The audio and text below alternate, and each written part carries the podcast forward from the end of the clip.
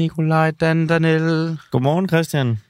Og velkommen til en uafhængig morgen, og øh, ja, det siger jeg jo så til dig, men, men altså, det ved jeg ikke, det er jo dig, du er også med til at facilitere det, så måske skal vi sige det til alle jer, øh, der lytter med, dig, der sidder med os i, i ørerne lige nu i sofaen, eller på cyklen på vejen på arbejde, eller måske du er faktisk også på vej hjem fra arbejde, og så skal jeg nogen tænke, det var da godt nok tidligt, men det er jo fordi, der er også mange, der hører det her som podcast, mm. og øh, på den måde, så kan det jo være, at man lige får morgendagens nyheder med sig hjem i ørerne fra øh, Danish Crown, eller hvor man nu arbejder henne. Ja, og, og her er ingen smalle steder. Også velkommen til dig, hvis det er tilfældet. Tvinger staten kommunalt affaldsselskab til at lukke. I går så meldte det kommunale affaldsanlæg Nordfors ud, at de vil hive staten i retten og kræve 750 millioner kroner i erstatning. Det vil de, fordi at Nordfors de mener, at den nye affaldsaftale, som Miljø-, Klima- og Forsyningsminister Lars Ågaard står i spidsen for, de facto tvinger dem til at dreje nøglen om og lukke. Aftalen den går ud på at liberalisere affaldssektoren for blandt andet at sætte en stopper for, at forbrændingsanlæg importerer affald fra udlandet for at fylde ovnene op. Og Morten Slotved, du er borgmester i, i Hørsholm på Konservativ, og så er du formand for det kommunale affaldsselskab Nordfors. Godmorgen. Godmorgen, godmorgen. Har I tænkt jer at importere øh, affald fra udlandet for at fylde ovnene op? Ja, det er jo en af de ting, som, øh, som vi skal sikre for at få, øh, for at få øh, brugt kapaciteten, som vi står med i affaldssektoren. Så ja, der bliver importeret affald fra udlandet. Og hvorfor er det godt, at der bliver importeret affald fra udlandet til Danmark, som vi så skal stå for at forbrænde? Jamen, øh, det er fordi, man ser hele CO2-regnskabet og klimaberegningen i Europa under et. Og, øh, og i Danmark, der har vi en del anlæg, som blandt andet kan afbrænde affald. Og, øh, og øh, det kan vi så også i, i Userød-værket, altså i Hørsholm. Og, øh, og, og for at udnytte den kapacitet, vi har, så skal vi have nok mængder affald, og, og vi har faldende mængder affald i Danmark. Men, men for at, at udnytte de øh, kapaciteter, vi har, og afskrive på de værker, det vil sige altså få forrentet værkerne, så, så kan man begynde at importere affald, således at øh, man stadigvæk kan få varmt vand i hanerne ude omkring i boligerne. Du, du nævner, at man ser øh, CO2-regnskabet som et samlet EU. Altså, hvem er man? Fordi vi opgør jo egentlig vores CO2-udledninger i Danmark nationalt. Ja, men øh, vi har et frit marked i Europa, så, øh, så når man kigger på affaldssektoren, så kan det godt være, at man inde i Folketinget har en forhåbning om, at der kommer mindre import af affald, men, øh, men det er et frit marked på samme måde som alle andre markeder, så det vil sige, at, øh, at man må gerne importere affald. Og hvis man står med, en, øh, med, med nogle varmeforbrugere, som, øh, som er afhængige af, at der kommer varme ud af et forbrændingsanlæg, så, øh, så skal vi selvfølgelig sikre en kontinuerlig drift af sådan et anlæg, og dermed så skal vi også sikre, at der er noget affald, der kan blive brændt af i det her anlæg. Dermed for at sikre den øh, øh, kontinuerlige drift, så, så importerer vi også, eller kommer til at importere affald. Vi gør det faktisk ikke i dag, men har givet tilladelse til at begynde at, at køre nogle test og få, få det afprøvet. Alright, men du er svært utilfreds med, øh, med, med denne her øh, den her nye aftale, og Nordfors, de, som du er formand for, øh, for de I vil hive øh, øh staten i retten og kræve 100, 750 millioner kroner. Det er jo det, der er lidt sjovt i det her. Det er, at dit eget parti, konservativ, har stemt for den her aftale. Hvordan kan det være, at konservativ stemmer for en aftale, du som konservativ borgmester er så meget imod? Jamen, øh, det her det er meget enkelt specifikt på de enkelte værker. Hvad er det, hvad er det, det giver udfordringer? Kigger vi på Userødværket, så er det et værk, som, øh, som, som har senest har opgraderet. Det vil sige, det er et af de nyeste værker, hvor klima- og miljøeffekten er bedst. Mm. Vi investerede en lille milliard kroner tilbage i, øh, i hvad hedder det, 2017, hvor vi åbnede værket, altså op til værket, så der brugte vi 1 milliard kroner på at få ny kapacitet. Vi udvidede det ikke. Vi brænder 152.000 tons affald nede på værket i Userød, og det gjorde vi både i 2015, og det gjorde vi også, da vi fik et nyt værk i 2017, men vi lukkede nogle gamle ovne. Og når vi så ser på, at, at vi har det mest klimarigtige og miljørigtige øh, ovnlinjer, så, øh, så har vi selvfølgelig også den største gæld, og det er det, der gør, at, at vi er presset på, kan man fortsætte som et selskab. Og det er jeg i tæt dialog med de konservative om inde på Christiansborg. Og jeg er også i gang med at sige, hey, hvad er det, I har gang i? Ved I godt, at vi er i gang med at spille rigtig mange penge på noget, der hverken giver en klimaeffekt eller en miljøeffekt? Og, og jeg vil virkelig love dig, jeg arbejder meget med de konservative på Christiansborg, for, for jeg synes, at det er en dårlig idé, hvis de skulle finde på at stemme for det her lovforslag. Men du er simpelthen 100% sikker på, at det ingen miljøeffekt har at implementere den her aftale, der liberaliserer affaldssektoren?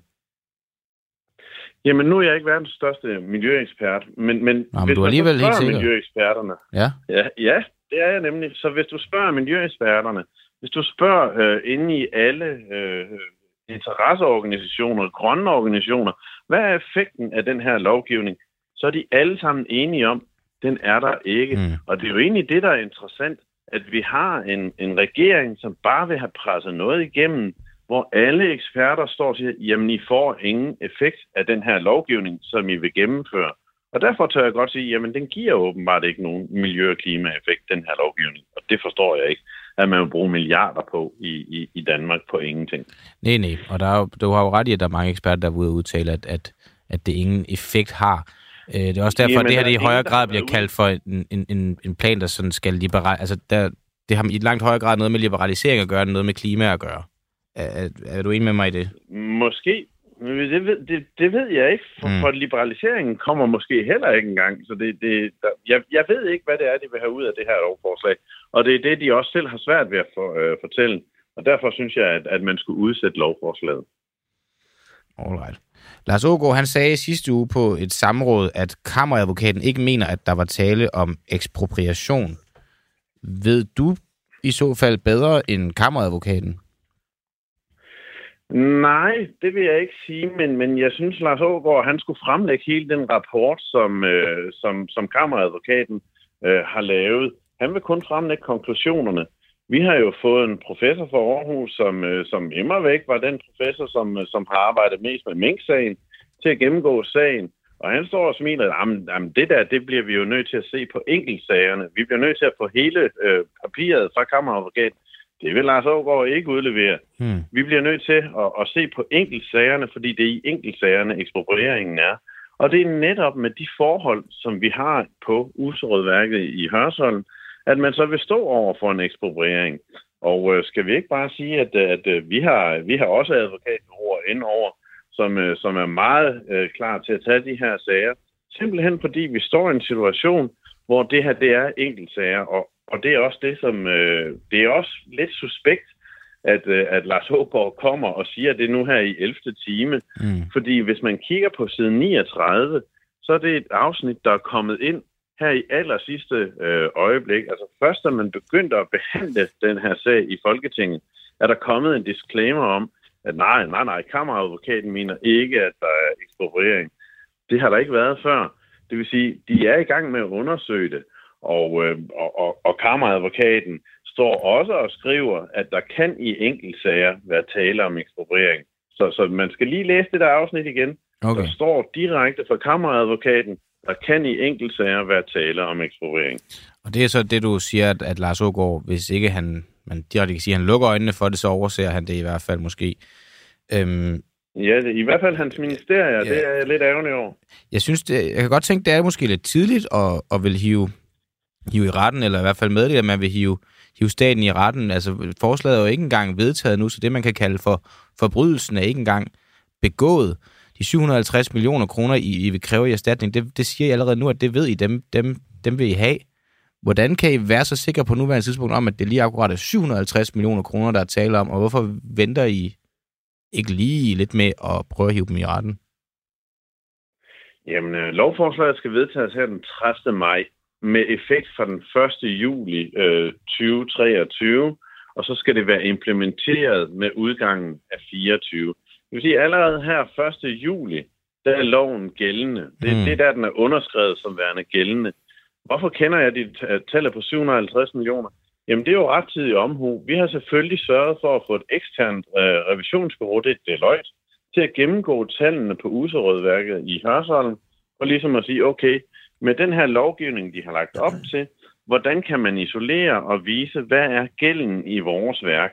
Og vil vi kunne øh, drives videre på, øh, på en, som en almindelig virksomhed. Er der nogen, der vil overtage den virksomhed, hvis man har en gæld? Øh, mm. Og det fik vi Deloitte til at beregne på. Deloitte sagde, ja, der er, øh, altså, der er cirka 800 millioner i gæld lige nu, men, men de vil være nedskrevet til 750, altså afskrevet betalt tilbage. Således vi skylder 750 millioner kroner med udgangen af 24. Og med udgangen af 24, hvis der er en gæld på 750 millioner kroner, så udtaler Deloitte også meget klart, jamen med det prisloft, man laver, med den aftale, de har lavet med, hvad man må sælge varme for, så er det her en virksomhed, der i al evighed vil give underskud, og dermed vil det ikke kunne lade sig gøre at drive, øh, drive øh, værket videre, og dermed ender kommunerne med en gæld på 750 millioner kroner. Okay. Morten Slotved, borgmester i Hørsholm for Konservativ, og så også formand for det kommunale affaldsselskab øh, Nordfors. Tak fordi du var med her til morgen, og så må du have en, øh, en god dag. Det bliver det. Tak lige måde. Det var godt, han var, at han var sikker på, at det nok skulle blive en god dag. Er du også sikker på det, Nicolaj, den Daniel? Mm, både og. Oh. Altså, det gidsnede lidt, øh, vil jeg sige, fordi at vi fik jo, øh, hvad skal man sige, flashback til 2021, hvor Suezkanalen blev blokeret i seks dage, hvilket jo satte Oh, ja. en prop og skabte flaskehalse i øh, stort set hele skibstrafikken i, i hele verden. Og nu er der altså her til morgen endnu et skib, som er stødt på grund i Suezkanalen i Ægypten. Øhm, og det har allerede nu, på nuværende tidspunkt, efterladt øh, fire fartøjer øh, bag sig. Det kan jo mm. være, det er vokset, siden vi har, vi har læst med. Øhm, og ifølge TV2 og en hjemmeside, der hedder Marine Traffic, er der tale om et skib, der er 190 meter langt og 32 meter bredt. Øhm, så nu er det jo bare at følge med i, hvordan det går med at få det her skib frit, sådan at øh, kanalen den kan passeres frit igen. Jo, jo, det er sådan lidt øh, trafiknyt, men godt nok trafiknyt, der kan have nogle helt andre konsekvenser, når man siger, der er kø på motorvej E45. Mm.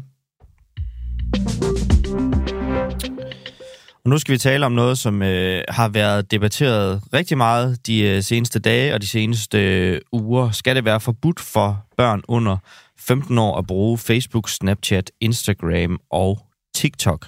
Blandt andet kunne vi jo i går høre øh, Mette Frederiksen i Folketinget stå og sige, at det er ikke trafikken, der er det farligste for børn. Det er dem her. Og så hævde hun sin telefon op og flade mm. lidt rundt med den. Øhm, og øh, ifølge et nyt politisk udspil, så ønsker SF en aldersgrænse for brug af sociale medier på 15 år. Lisbeth Bæk Nielsen, IT-ordfører. Godmorgen. Godmorgen. Øhm, bare, når I nu foreslår øh, den her aldersgrænse for brug af sociale medier, hvad betegner I så som et socialt medie? Ja, det skal vi selvfølgelig have defineret øh, nærmere nu, hvis det skulle blive til, øh, til lov. Øh, det håber vi selvfølgelig, at, øh, at det vil kunne blive.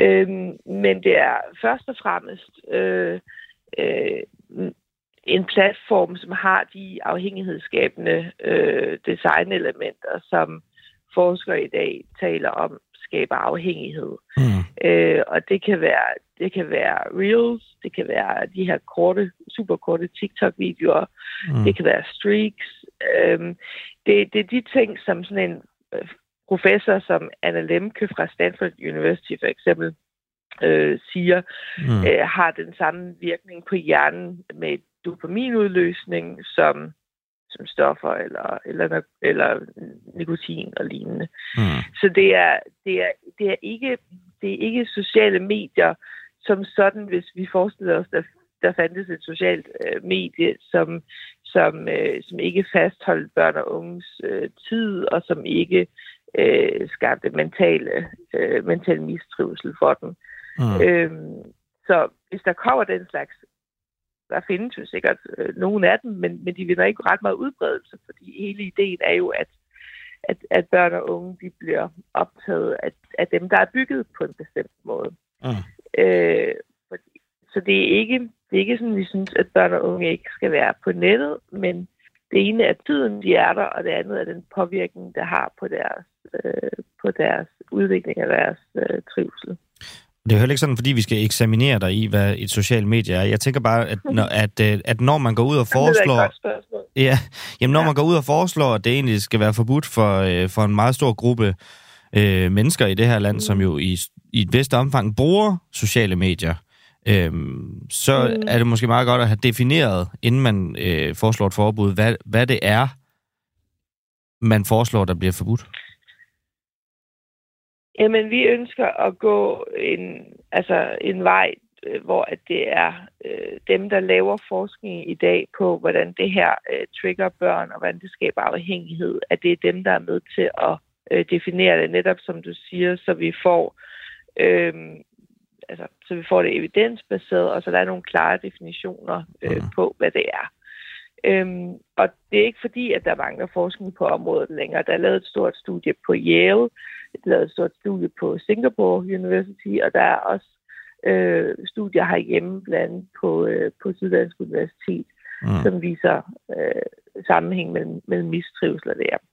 Så det er de elementer, der gør, at, øh, at øh, børn er øh, ekstremt øh, fysisk inaktive, mister deres nattesøvn for koncentrationsbesvær og lignende, mm. hvor vi siger, jamen, øh, der ønsker vi en nærmere definition i samarbejde med, øh, med eksperter og forskere, og siger, det skal børn simpelthen ikke øh, være på, fordi at, og det er en pointe fra hende her professoren fra Stanford, som siger, at, at der er ligesom to ting i det. Det ene er den dopaminudløsning, som er skadelig for hjernens udvikling, og det andet er tiden, man er på også, mm. som har en betydning.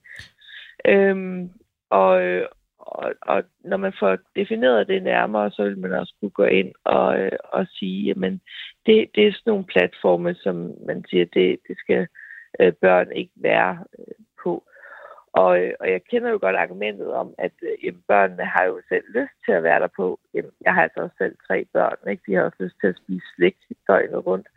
Øhm, der, der er nogle ting, hvor vi, vi siger til, til vores børn, at... Øh, Men jamen, hvis du nu drager den sammenhæng, så skal, børn, så skal slik til børn under 15 vel også forbydes? Nej, men øh, pro- problemet er, at øh, man kan øh, i en vis grad jo øh, holde styr på, øh, altså hvor meget børn, eller hvor meget ens børn øh, spiser slik. Altså man kan, man ved, om de har, har penge på lommen til at, at købe slik for, eller, eller kan styre det. Det her, og det jeg hører fra rigtig mange forældre, det er, at hvis man ikke får en generel øh, øh, men man kan vel også godt styre, altså hvor, hvor, hvor meget i løbet af dagen de ja, har en smartphone? Ja, på dit spørgsmål. Mm. Ja, jeg lige ved. Øh, øh, rigtig mange forældre øh, har i hvert fald sagt til mig, at når, når de sociale fællesskaber i dag er bundet så meget op på telefon, mm. så det, hvis det kun er et barn, der får at vide, du må ikke være på mm. det eller, eller hint, så trækker man ud af det sociale fællesskab, hvor alle de andre er. Så hvis man ikke laver generelle regler, så, øh, så gør man noget, der er næsten umuligt for børn, og egentlig også voksne, øh, og det er, at man trækker dem ud af det fællesskab, der er. Hvis man laver generelle regler, så siger man, øh, det her det gælder for, for alle børn. Mm. I, er, I, er, I er ens stillet alle sammen. Men der er vel ikke nogen, der har sagt, at det skal være nemt at være forældre? Altså bare fordi der er nogle svære øh, konsekvenser ved ens valg om, og hvis man synes, at det virker nødvendigt at skærme ens barn fra ja, skærm, uden øh, at det skulle lyde som et øh, form for digt eller noget. Men altså, Altså, det er jo præcis det samme, som der, der vil være med slik. Altså, hvis alle sammen render og spiser slik, så, så skulle Nej, det er have... ikke det samme. Nå. Det er, ikke det, det, er, det er ikke det samme, fordi konsekvenserne er så meget større. Altså, det her, det handler ikke om, at man får huller i tænderne. Øh, det her, det handler om, at vi kan nu se, fordi vi har haft det her eksperiment de sidste 10-15 år, en voldsom og global udvikling i børn og unges mistrivsel, mm. øh, selvskade, depression, øh, stress, når øh, sådan en som, som den her professor fra Stanford, som er øh, en af verdens førende eksperter i afhængighed, at hun siger, at det trigger hjernen på samme måde som hårde stoffer, så siger vi jo heller ikke til forældre, I har et forældreansvar, øh, og vi synes, at I skal lære jeres øh, børn at omgå hårde stoffer øh, på, en, på en fornuftig måde, og så må I egentlig også gerne sætte ind, så de ikke tager hårde stoffer. Altså, der er jo områder, hvor vi siger, at der er noget, der er så skadeligt for børn, at vi laver generelle regler om det, samtidig med, at vi selvfølgelig også siger, at der er et forældreansvar i at, at håndhæve de regler. Så. Mm. Øhm, og så, Altså det her med, at øh, aldersgrænsen, så vil også have alder, aldersverifikation. Altså er det, Mm. er det så det er mit idé, eller hvad er det, man skal ind og, og logge ind med? Altså, jeg vil have en præference for, at det var noget andet, fordi at øh, øh, Okay. jeg har igennem flere år været meget kritisk over for aldersverifikation, fordi at vi, jeg i hvert fald ikke øh, ønskede, at øh, børn og unge skulle overvåges øh, på, øh, på, på nettet, og heller ikke unge på, på 15 år, der så ville, hvad skal man sige, øh, lovligt gå ind et eller andet sted. Mm. Øhm, og derfor så, ønsker jeg hverken, at, at staten eller private aktører ligesom kan overvåge vores færden på nettet. Det er der jo private aktører, der kan i dag, fordi så snart, snart du er på nettet, så øh, ved teknikanterne jo, hvad du gør, hvad du laver, Mm. mm. hvad du ser osv. Men vi ønsker ikke at bytte det ud med, at der så skulle være øh, en eller anden måde til at se, hvad, hvad man laver på nettet. Og der er der så eksperter, der har fortalt mig, at der er i dag øh, tekniske løsninger til at lave øh, alderscertificering, uden at det er personhenførbart. Mm. Øhm, I øh, Frankrig, der er man i gang med at indføre aldersverifikation på pornosider. Øhm, og der er også andre steder i verden, hvor man, hvor, hvor man har det. Så det skulle være en teknisk løsning, som på den ene side jo sikrer, øh, at øh, barnet har den alder, øh, det, skal, det skal have, Mm. og samtidig sætter øh, en anden form for kryptering eller lignende op. Så når du så bevæger dig videre derfra, jamen, så kan man ikke se, hvem du er. Mm. Et konkret eksempel. Lad os sige, at du er en ung homoseksuel mand, og du gerne vil læse op på nogle bestemte ting, eller være på et øh, bestemt site, øh, men du er i et miljø, øh, måske i en familie, hvor sådan noget ikke er velset, så skal vi jo for alt verden sikre, at du ikke bare på en anden måde, så bliver Mm. øh, overvåget i din færden videre. Øhm, og det har også nogle altså, implikationer i forhold til, hvis man lavede globale regler om sådan noget her, øh, i forhold til, øh, til diktaturstater, hvor at det ville jo være altså en drøm for, for, øh, for autokrater Mm. at, at vide, hvad befolkningen lavede på, øh, på nettet, og hvor de bevægede sig rundt. Så det er vigtigt, at vi bruger en, en, en teknisk løsning, der, der ikke er personhenførbar. Okay. Lisbeth Bæk Nielsen, IT-ordfører for SF. Tusind tak, fordi du var med her til morgen. Selv tak.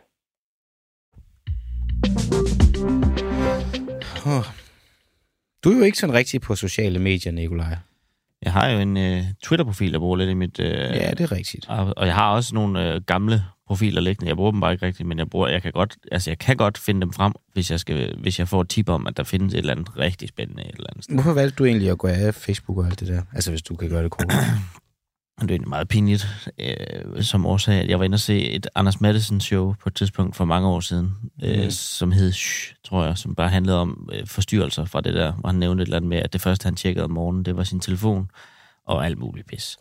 Og så prøvede jeg bare at slette dem, altså alle sammen på en gang. Og så de kommende dage bagefter, så blev jeg ved med, altså der hvor knappen på min telefon var før, så blev jeg ved med at, at tage telefonen, mens jeg var på arbejde, tage telefonen op af skuffen, og så trykke der, hvor knappen var før, for at tjekke, altså om Gå der ind på Facebook, for eksempel. ja. Og så kommer du til at gå ind på hver af dem, fordi det Ja, eller et eller andet ligegyldigt. Og så ind i beskeder og se, hvad der sker derinde. Men altså, ja, og så tænkte jeg bare, okay, det kunne måske være meget fedt ikke at gøre det her. Og så, så tænkte jeg lidt over efter på det, at ved du hvad, det eneste, jeg brugte det til før, det var at se sådan nogle åndssvage dyre videoer af pandaer, der ser sjov ud. Ja, man spilder meget tid derinde. Forsøger partier i København at gennemføre konkurrenceforvridende regler. Det har været snak om det her på det sidste, og, øh, og nu, nu, så, nu har vi så set det, set det ske, at SF, Socialdemokratiet og Alternativet og de konservative, de har stemt for et forslag i Teknik- og Miljøudvalget i Københavns Kommune, der vil forbyde udeservering efter kl. 22. Dog er enkelte strækninger undtaget blandt andet den side af Nyhavn, som er plastret øh, til med restauranter. Og øh, det vækker jo sådan lidt vinder til, øh, til dengang, at vi, vi havde corona, hvor ting blev lukket og sådan noget, men der var forskellen jo så bare, at det galt alle, hvor den her gang, så er der altså enkelte restauranter, der er undtaget. Og jeg ved ikke, for jer, der ser med på Facebook, så kan I se det her, for jer, der ikke ser med. Det er bare, det er bare lige for at eksemplificere, at, at, at der, her der ligger der en restaurant, der hedder Nyhavns Kron. De må godt have udeservering tre meter længere ned af vejen, af en lille bitte sidegade dertil, der ligger der en, en bar, der hedder Brooklyn Bar, som også har haft udservering indtil nu. Men det må de altså ikke længere have. Og øh, Morten Melker, jeg kan så høre, at du, du er faktisk øh, med os, så godmorgen til dig. Godmorgen. Du er gruppeformand for Konservativ i København, og så er du medlem af Teknik- og Miljøudvalget. Kan du ikke lige starte med at forklare, måske endda ganske kort, hvis det er muligt, hvorfor Nyhavn er, er undtaget? Øh, jamen, Nyhavn er undtaget, fordi at sagen er, at det vi ønsker, det er jo, at vi ønsker at skabe en situation, hvor der er plads for alle københavnere. Både dem, der skal op på arbejde om morgenen, dem, der er børnefamilie, til dem, der har brug for at sove. Samtidig med, at der er nogle københavnere, der ønsker at gå ud og, og få en øl og, og hygge sig og have det sjovt. Så derfor har der altid været særregler for Nyhavn, såvel som for Metropolzonen, såvel som for Kødbyen, som jo allerede på nuværende tidspunkt må have længere udservering end alle de andre steder. Mm. Øhm, og man må også forvente, hvis man flytter ned i Nyhavn, så tror jeg ikke, det kommer bag på en, at der godt kan blive temmelig meget larm om natten. Hvorimod øh, nogle steder, hvor man er flyttet hen, eller beboere, der ligefrem har boet i København i, i, i hele deres liv, så lige pludselig så rykker der en bar ind øh, nede i stueetagen, og så kan de simpelthen ikke være i deres lejlighed. Det er lidt noget andet. Så det er sådan set for at skabe en, en spilleplade, hvor folk ved, hvad der foregår, både barne, såvel som øh, for, øh, for beboerne. Okay, altså restauranterne i Nyhavn, det er vel i høj grad turister, der benytter sig, sig af dem, så det er vel også for at tilgodese øh, turisterne og, øh, og bibeholde den store turistattraktion Nyhavn? Turisterne er en del af det, ligesom alt andet. Mm. Vi har ikke skrevet specielt til turisterværet. Vi har skrevet til, hvor man ligesom må forvente, at der sker noget, og hvor der har været gang i byen øh, altid. Og okay. for at sikre, at der er nogle steder, hvor man kan gå ud. Altså sådan, man lige, ligesom kæder til alle, både dem, der har behov for at sove, og dem, der går ud og får en øl. Og så er der jo så bare det eksempel, jeg lige kom med nu her, at Nyhavskronen, øh, der ligger på hjørnet af restaurancen i Nyhavn ved Tolbodgade, de må godt have udservering indtil klokken to, men Brooklyn Bar, der ligger tre meter længere ned ad gaden, de må ikke. Kan du ikke lige forklare, hvorfor at det er godt, at en restaurant, øh, der hedder Nyhavnskron, godt må have udservering til klokken to om natten, men tre meter længere ned ad gaden, der ligger der en bar, der ikke må. Hvorfor er det godt? Jamen, det kan jeg da jo ikke øh, forklare, at det er godt. Øh, et eller andet sted skal skældet ligge, og i det her tilfælde, så er der en definition af, hvor Nyhavn er henne, og hvor Nyhavn ikke er henne. Øh, det, det, det, det er jo sådan lidt sådan, det er. Det er ligesom, at nogle steder, hvor der er brede fortov, der må man godt have udservering, og nogle steder, hvor der er smalle fortov, fordi folk skal forbi, der må man ikke have udservering. Men er det tilfældet her? Det her, det er jo, det her det er jo nogle regler, I Ej, har indført det, lige nu. Ja, det, det, øh, nej, det er faktisk ikke nogle regler, vi har indført lige nu. Øh, reglerne gælder jo øh, allerede nu, øh, hvor det ene sted så er til klokken 12, og det andet sted til klokken 2. Og nu bliver det så til klokken 10, det ene sted til klokken 2, det andet mm. sted. Så, så det er jo ikke nogen regler, der er Jo, nej, nej, men man er begrænset. De er jo stadig, Brooklyn Bar har vel stadig fået fjernet to timer, og nu er det bare et eksempel. Der er jo mange andre restauranter, der også ligger tæt på nogle af de her områder, og generelt mange restauranter, der har haft udservering i, i lang tid til blandt andet klokken 12, ja, som nu får taget to timer af deres indtjening. Sådan kan man vel godt øh, stille det op. Og, og der er der jo bare det her principielle i, at, at, at nu har I tegnet en, en principiel linje, der så hedder sig, at en, en, en, en, ja, restaurant, der har, ligger tre meter fra en anden. Hvis vi, linjen, hvis vi flytter linjen ned til den næste, så er det den næste, den ikke er ved, og så flytter vi til den næste, og til den næste, og den næste. Mm. Her er der blevet lavet et forslag, som til gode ser dem, der gerne vil, vil have mulighed for at, at, at, at kunne sove. Der er simpelthen kommet for meget larm og for meget gang i gaden, og det er det, vi prøver at styre her. Og så vil der ligge en linje et eller andet sted, og det er da rigtigt, det, øh, det kan virke temmelig urimeligt for dem, der ligger lige på grænsen. Men igen, hvis vi flyttede den på den her, jamen, så vil der være en mere, der skulle flyttes, og så videre, og så videre, og så videre, og så vil man ikke kunne lave ændringerne. Øh, her er der et hensyn til, at der skal være plads til alle københavnere. Vi ønsker at bo i en blandet by, hvor der er plads til alle. Det er faktisk også en fordel for, for erhvervslivet og, og restauranterne, at der rent faktisk er en rigtig by med noget rigtig liv i. Øh, sådan at det ikke kun er baseret på turister, som du for eksempel har i, i, i Stockholm, hvor der er perioder af året, hvor, hvor folk jo nærmest rykker fuldstændig ud, fordi der ikke er nogen rigtige beboere der. Øh, det, det er jo ikke det, vi ønsker i København, og det tror jeg heller ikke øh, restaurantlivet ønsker. Er der noget konkurrenceforvridende i det her forslag? Øhm, om der er noget konkurrenceforvridende? Jamen, altså, du kan jo selvfølgelig holde fast i dit, øh, din, din opstilling med, at, at der bliver ændret for den ene og ikke for den anden, men altså, vi ændrer jo inden for de samme kategorier for alle. Øhm, så jeg synes, der er meget, meget lidt konkurrenceforvridende i det. Men hvis det er godt vejr uden for folk, de gerne vil ud og have en øl efter klokken 22, og de så kan tage på... Nu er det bare et eksempel, at de så kan tage på Brooklyn Bar, eller de kan tage på Nyhavns Kron, der ligger tre meter længere ned ad gaden. Hvor tror du så, de tager hen? det kommer jo lidt an på, øh, hvad man har lyst til. Og øh, Hvis man gerne vil også i forhold til, hvor, jeg tænker også i forhold til, øh, hvordan vejret er og andre ting. Men Ja. altså, du kan jo sige, det har jo været et element, der har været der hele tiden. Mm. At der er forskel på åbningstider og forskel på, hvad man må og hvad man ikke må.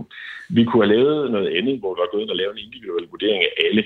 Øh, så udover det vil blive byråkratisk meget, meget tungt og meget, meget dyrt, så øh, vil du også opnå en situation, hvor du kan op, altså få nogle virkelig sjove situationer i forhold til, øh, til, til, til grænsefladerne med nogle, nogle steder, hvor der vil øh, være nogen, der lå ret tæt på hinanden, og i en sjov blanding, der vil åben, og nogen vil ikke være åben. Her har vi prøvet at lave et ret clean cut, hvor vi har sagt, at der er nogen, vi prøver at tage hensyn til, at der er nogen, der godt vil være ude sent, så derfor har vi de her tre zoner i byen, hvor vi tillader åbning, og vi har nogle, nogle, nogle, nogle mere generelle regler, der gælder for, for resten af byen.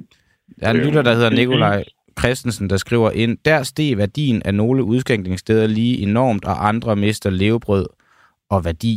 Det kan godt være, at de ikke mister øh, levebrød sådan et sted som Brooklyn Bar, eller et hvilket som helst andet sted, men de mister da trods alt en, en smule værdi i og med, at de ikke har plads til lige så mange gæster længere.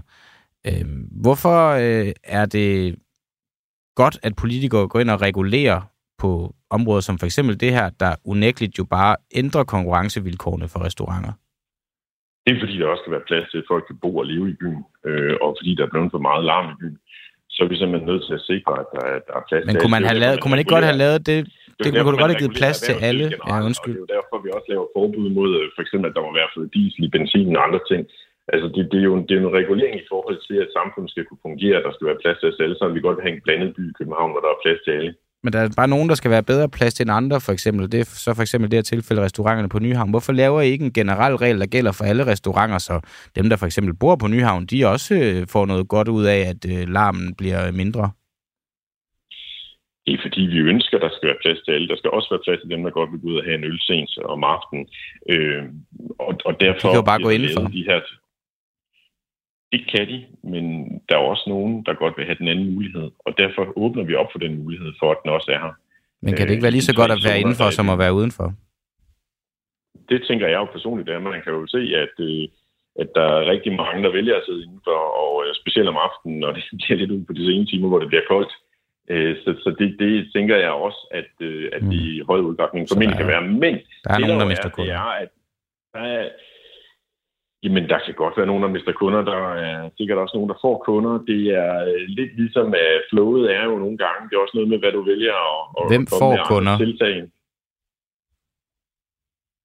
Hvem får kunder? I forhold til Du siger, der er nogen, der mister kunder, der er sikkert også nogen, der får kunder. Hvem er det, der ja, i får det generelle, kunder? I det generelle flow, i det generelle flow i, forbi- i forbindelse med... Men hvis øh, nogen skulle øh, få flere kunder af det her forslag, hvem er det så, der får flere kunder? De vil jo være lidt forskellige, øh, efter hvor de ligger henne. Hvor, hvor, og hvad er det, der afgør, øh, at det er forskelligt, alt efter hvor det ligger du hen? fisker Efter, at du, vil, du vil godt have, at, øh, at, at den ene restaurant, der ligger lige på grænsen her, det er klart, der vil være nogle andre forhold, men jeg tror også, at der kommer nogle helt andre flows i forhold Mm. til, at nu bliver der ændret på nogle ting, hvor du rykker nogle kunder udefra ind. Altså det her med, at de skulle rykke øh, massivt fra det ene sted til andet, den, den, den, den, den køber jeg altså ikke helt. Øh, det, det tror jeg ikke kommer til at ske. Nej, men jeg bliver bare mærke i det, med, når du siger, at der er nogen, der får flere kunder, at, at, at Ja, det, det der har jo lidt svært ved at generelle anerkende flow. den præmis, at dem, der får flere kunder, jo så nok er dem, der har fordelen. Yes. Det anerkender du, eller det anerkender du prøver- ikke? vi prøver, vi prøver at sætte en spilleflade, som er helt ens for alle hele vejen rundt, i forhold til inden for de zoner, de ligger. Det er rigtigt, der er nogen, der ligger helt op på grænsen her, og der vil sikkert være nogle forskydninger af nogle kundemønstre der. Så Øhm, det er ens for alle men- i samme zone, men der er der så bare forskellige zoner. Og ja, så er det så forskelligt op- fra hinanden zonerne der. Grænser jo lidt op, zonerne grænser jo lidt op til hinanden, Mm, og det er jo det, der kan gøre forskellen. Lige så vel som kommuner også grænser op til hinanden, og der kan jo også, for eksempel her i København, hvis der var nogle andre øh, kommuner, der indførte nogle andre regler, så kunne der være nogle skilt der også. Okay. Altså, det er, jo, det er jo lidt det. Men det er jo der, hvor vi prøver at lave et hensyn til alle. Både dem, som øh, gerne vil have mulighed for at kunne leve et familieliv inde i byen, og håndværkerne måske skal op om morgenen og på arbejde, såvel som dem, der godt vil gå ud og få en øl, øh, fordi der lige har været et eller andet, der fejrer på en, på en tilfældig onsdag eller torsdag, eller hvad det måtte være. Jeps. Alright, Morten Melker, du er gruppeformand for Konservative i København og medlem af Teknik- og Miljøudvalget. Tak fordi du var med her til morgen, og så må du have en god dag. Tak og lige måde. Hej. Så.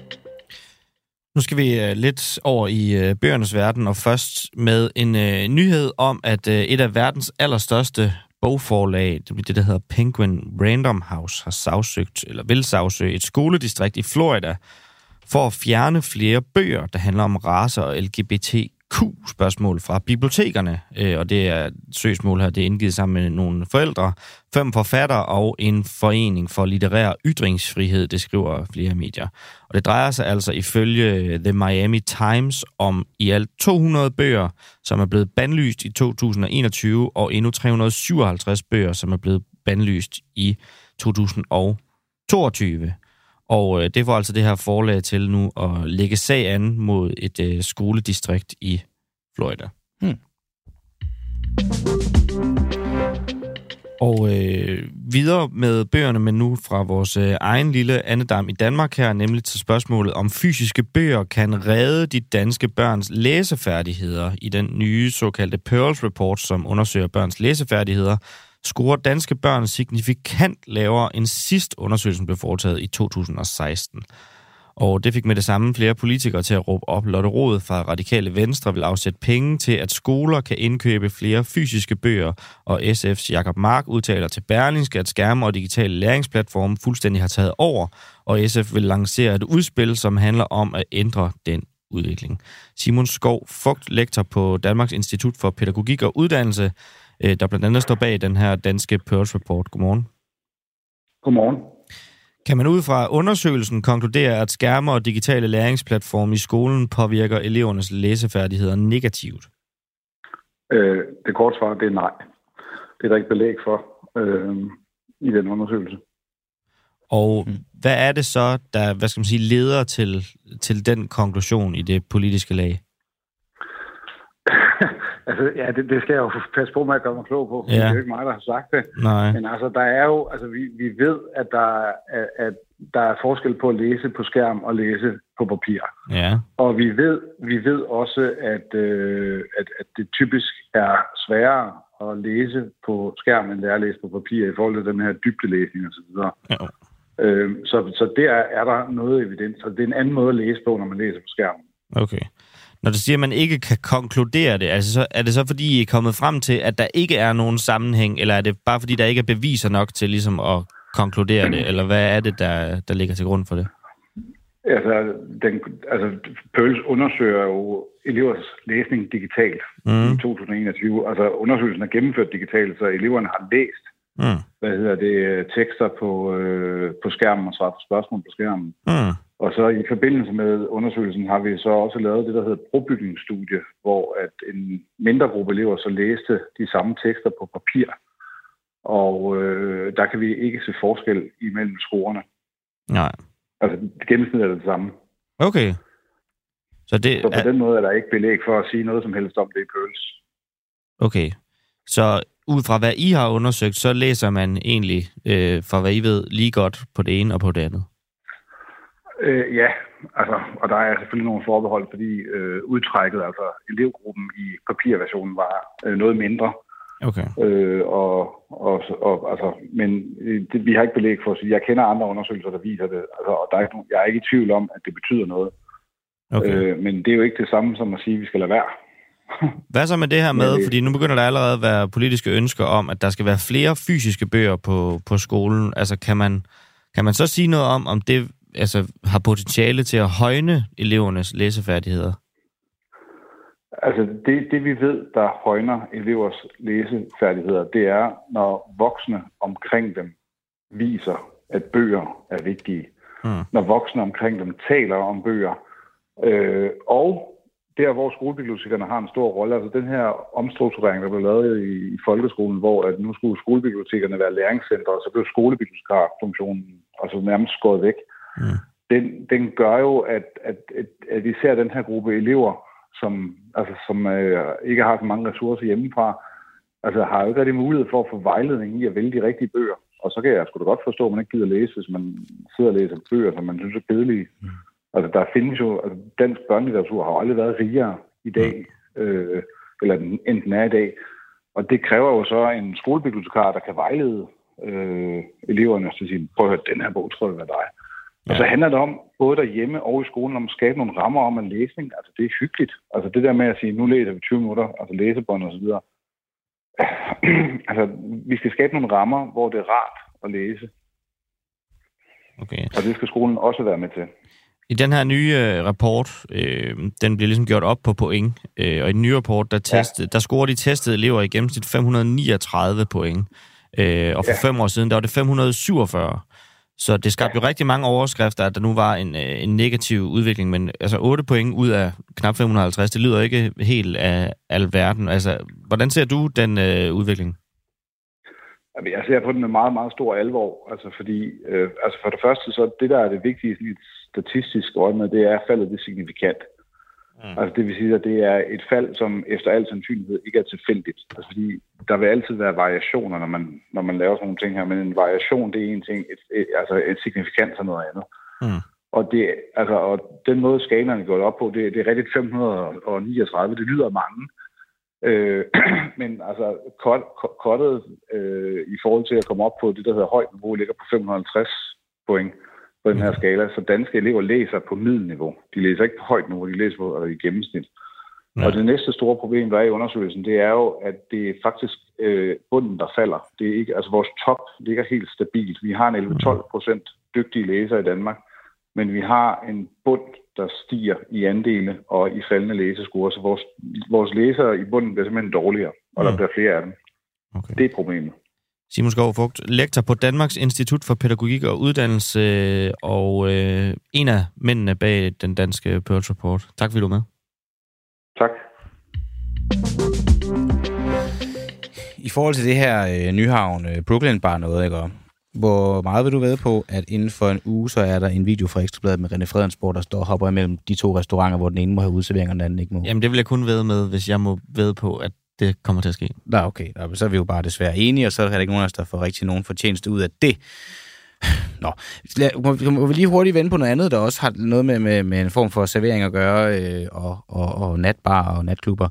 Det er nemlig en lille nyhed, der er tikket ind her til morgen fra Sverige, fordi flere medlemmer af Riksdagen i Sverige kalder det en frihedsreform, efter lovgiverne onsdag har besluttet at ophæve et 66 år langt forbud mod dans på værtshuse og natklubber.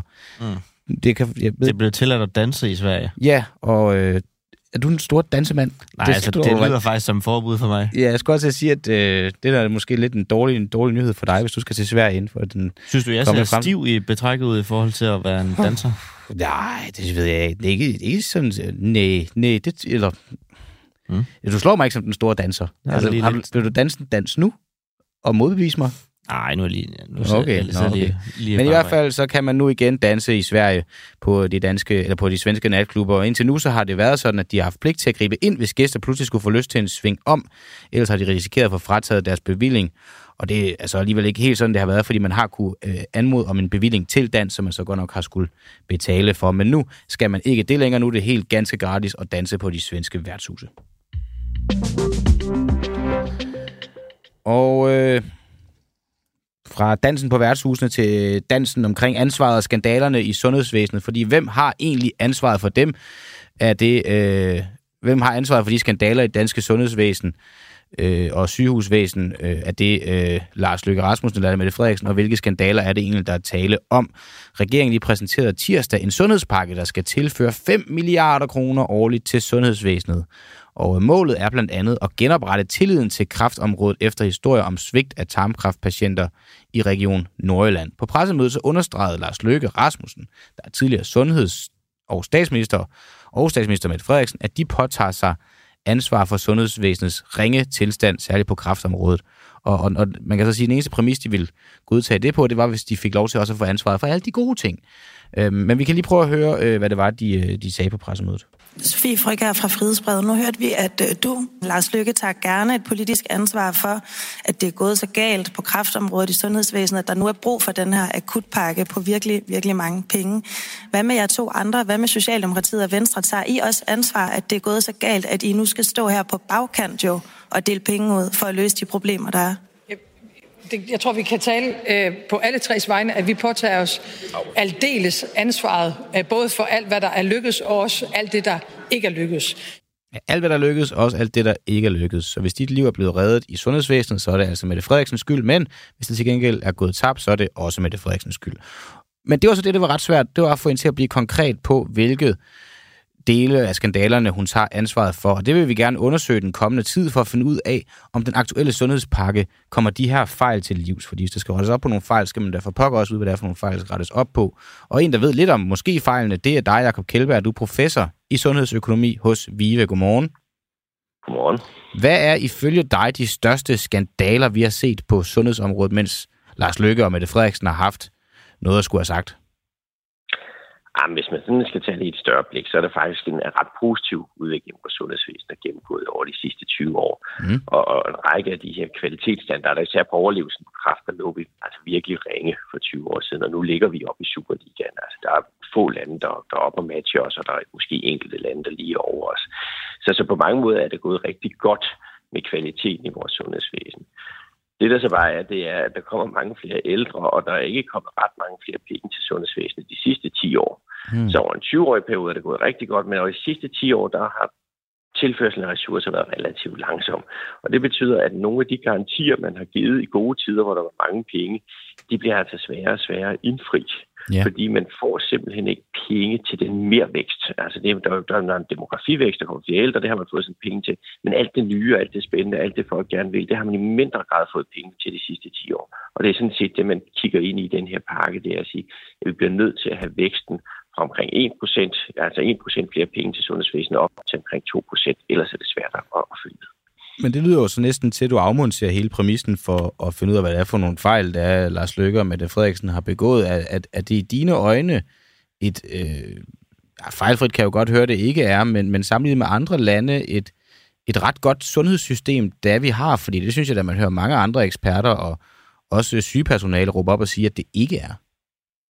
Jamen, altså, der, er, der er selvfølgelig udfordringer i det danske sundhedsvæsen, men, men hvis jeg sådan kigger ud omkring hele verden og siger, er der et sundhedsvæsen derude, jeg ville bytte med?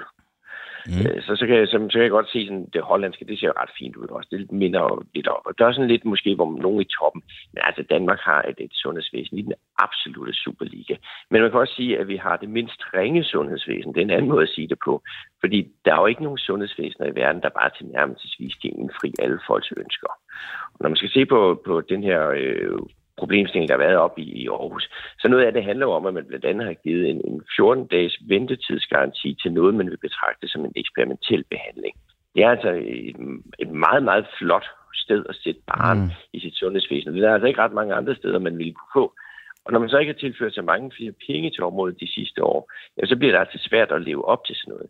Så det er ikke fordi, vi har et dårligt sundhedsvæsen i Danmark. Det passer simpelthen ikke. Men vi har nogle meget, meget høje øh, patientrettigheder på nogle områder. Og det kræver altså ret mange penge, og også ret okay. meget personale, og det er måske det, det kommer til at knibe endnu mere end pengene, for at, at simpelthen at kunne følge med det, når vi har en aldring i vores øh, sundhedsvæsen, som vi har. Så der er måske blevet lovet mere, end man kan holde. Altså, jeg, jeg, når du så siger det, så kommer jeg til at tænke på en nyhed her fra, jeg kan ikke huske, om det var fredag sidste uge eller mandag i denne her uge, øh, omkring, at hver fjerde kraftpatient i det danske sundhedsvæsen har fået for sen behandling. Er det, er det simpelthen øh, noget, der på trods af det stadig står bedre end i de øvrige lande? Ja, det er det faktisk. Og det handler om, at man i Danmark på et tidspunkt, altså dengang man tilførte rigtig mange penge til sundhedsvæsenet, det gjorde man i nullerne. Øh, der, der gik man ind og definerede kræft som, som det, man sagde, det var en akut sygdom. Det var ikke sådan en akut sygdom, du blev kørt i en ambulance, ligesom andre akut sygdomme, men, men, men det skulle ventes, det skulle hurtigt, så hurtigt igennem, at det skulle betragtes som en akut sygdom. Og det betyder, at vi har fået nogle, et fantastisk kvalitetsløft på vores kræftbehandling. Altså, mm. vi, vi har virkelig fået nogle overlevelsesløft, der, som, som har bragt det op helt, helt op i toppen. Til trods for, at danskerne egentlig har en ret dårlig livsstil, så har vi nogle meget fornuftige krafttal. Okay. Og det, det, det, det, det er altså en meget flot service, man mm. har tilbudt borgerne på det her område. Det har også været meget højt prioriteret, og det er også det, der har taget rigtig, rigtig mange penge i vores sundhedsvæsen. Og så kan man så diskutere ud fra sådan et folkesundhedsperspektiv, var det der, man skulle have sat sig, eller skulle man også lige have kigget på, at der var praktiserende læger i udkants Danmark, mm. og hvad med, at nogen kigger på de midlertidige pladser ude i kommunerne, den slags.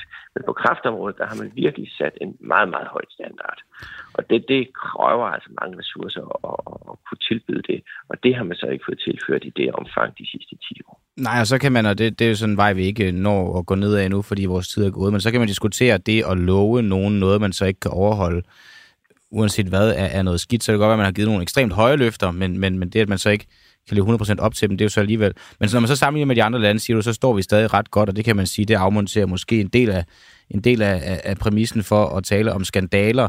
Jeg ved ikke, om alle vil være enige med dig i det. Det vil vi måske faktisk undersøge her det næste stykke tid. Og dig, Kjell Lytter, hvis du har idéer til skandaler, eller noget, du har oplevet i det danske sundhedsvæsen, som vi skal kigge nærmere på, eller bare tanker eller noget, så kan du altid byde ind. Det kan du både gøre i chatten, du kan også blive medlem, og så kan du øh, skrive det ind i vores redaktionslokal. Og Jakob Kjellberg, det kan du sådan set også blive medlem af, af, af Frihedsbrevet. Det, øh, det er du hermed inviteret til. Det koster dig kun 79 kroner om om måneden. Men du må have en, en god dag, og, og så øh, snakkes vi jo nok ved igen en anden god gang. Det skal være så velkomne. Tak. Jeg tror jeg skulle vi fik et nyt medlem. Du? Det er i hvert fald lidt opløftende, konstruktive nyheder fra en uafhængig morgens kant. Ja, du skrev også i noten, eller i vores, øh, vores chat, vi kan sidde og skrive med hinanden i, at der, der, det er jo rent Ulrik Hågerup, og det vil jeg sådan set give dig ret i. Jeg ved ikke, det er jo sådan set fortroligt, det vi skriver der i, så jeg ved ikke, om det gør det ondt, at jeg har læst det op nu. Det, det vil jeg sige, at det, det, lever jeg, det lever jeg fint med. Men der er ikke nogen, der længere skal beskylde os for ikke at være konstruktive. Nej, det er rigtigt. Og det er vi ellers blevet beskyldt for. Nu øh, skal vi videre til næste spørgsmål. Og så kunne du godt tænke dig sådan en her. Tak for den. Vi skal nemlig undersøge, om Danmark er rustet til hybridkrig. Øh, formanden for Danske Beredskaber, som vi øh, talte med forleden dag, sendte tidligere på måneden en advarsel til politikerne i Folketingets forsvarsudvalg, som jo også dækker det danske beredskab. Kære forsvarsudvalg, om kort tid skal I drøfte et fremtidigt forsvars- og beredskabsforlig. I den relation håber jeg, at I er opmærksom på de faktiske forhold for redningsberedskabet.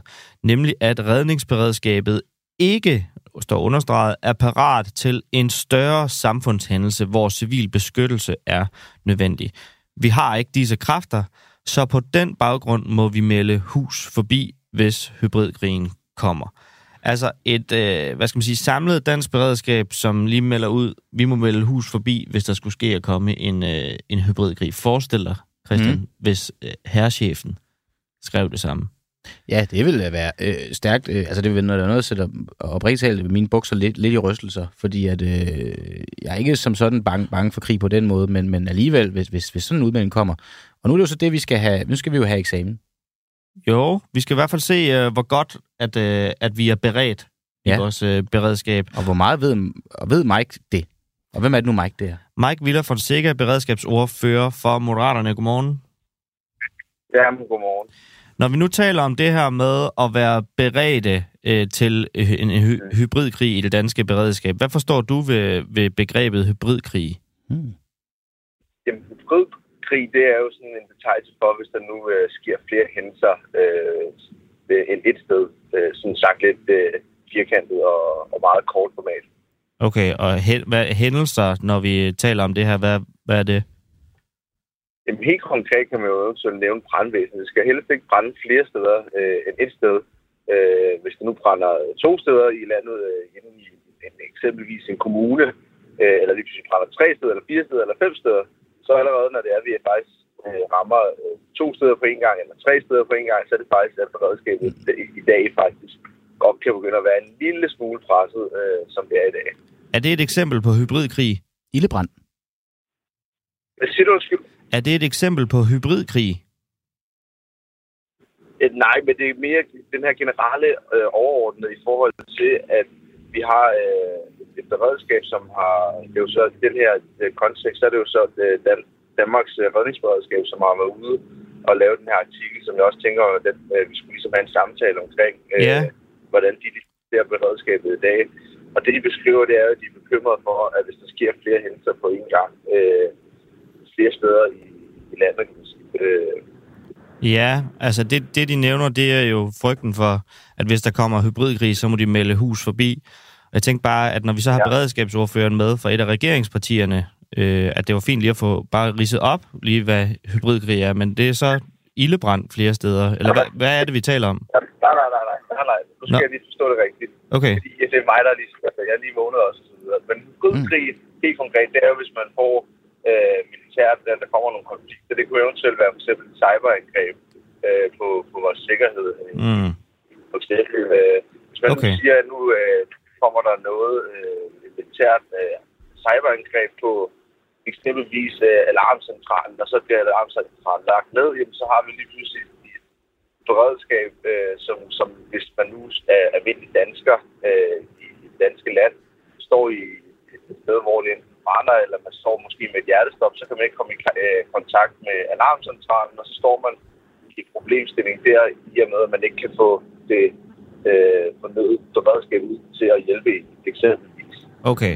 Og så er det jo også i forhold til den her information, jo, som, som ligesom øh, øh, bliver givet til at skabe, øh, hvad kan man sige, utryghed og kaos i, i samfundet. Altså misinformation, øh, fake news. Øh, jo, det var ikke så længe siden, jeg lige kom hjem fra Estland faktisk her i forårs, hvor jeg var over og, og snakke omkring cybersikkerhed.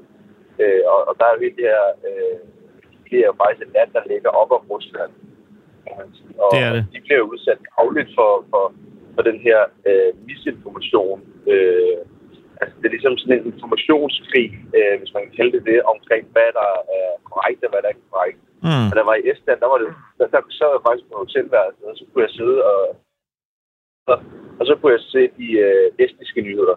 Det var faktisk Oh. De russiske nyheder, så, så er det så den ene side historien. Når man så ser de estiske nyheder, så er det så den anden side historien. Mm. Det, man så skal være og det er jo så hele den her cyber-ting. Så for eksempel, hvis der kommer et, øh, et cyberangreb på, på øh, for eksempel øh, to news, lad os bare sige det, mm. og så sig, øh, lige står der breaking, øh, øh, det brænder i hele, hele landet, eller øh, alle, alle banker er gået konkurs, eller øh, øh, mm. alarmcentral er, er nedlagt osv. Det er jo bekymrende, hvis vi ikke er forberedt på øh, sådan et angreb.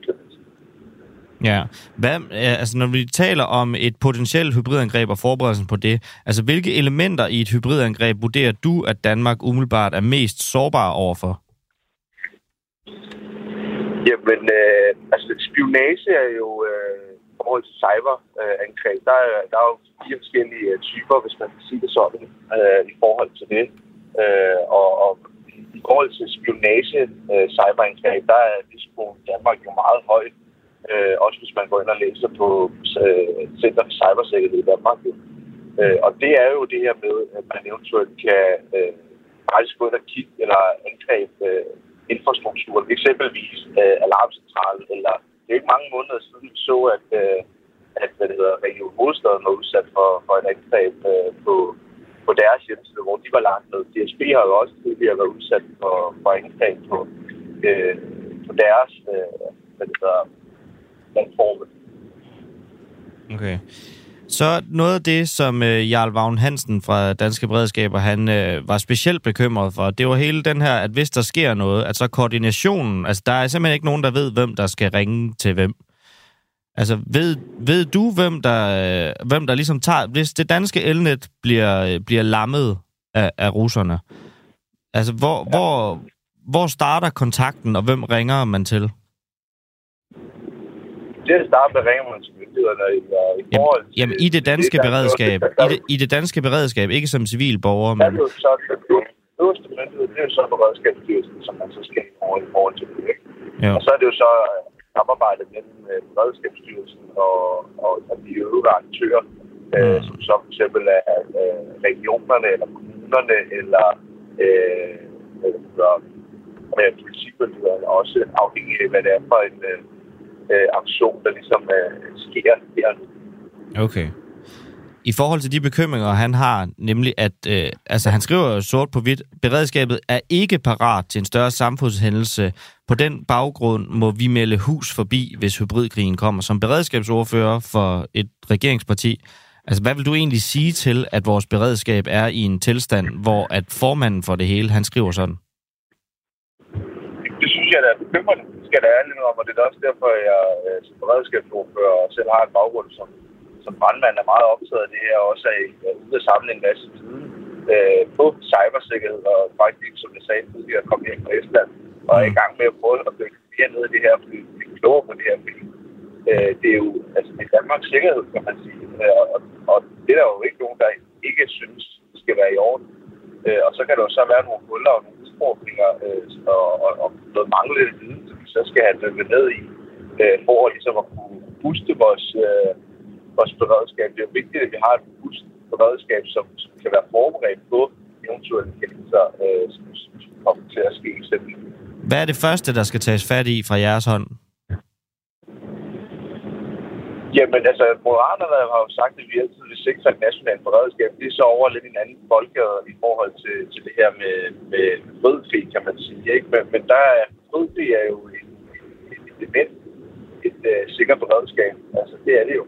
Uh, men, men i forhold til hybridkrig, hvad er så det første, der skal tages fat på i det danske beredskab det, fra jer? Der må det helt sikkert være cybersikkerhed, der skal bruges til det øh, og dykke mere ned i det og bedre til det. Øh, bruge øh, eventuelt Estland, som er langt fremme på, på, på det her forhold til, til Danmark, fordi de har været udsat for det rigtig mange gange.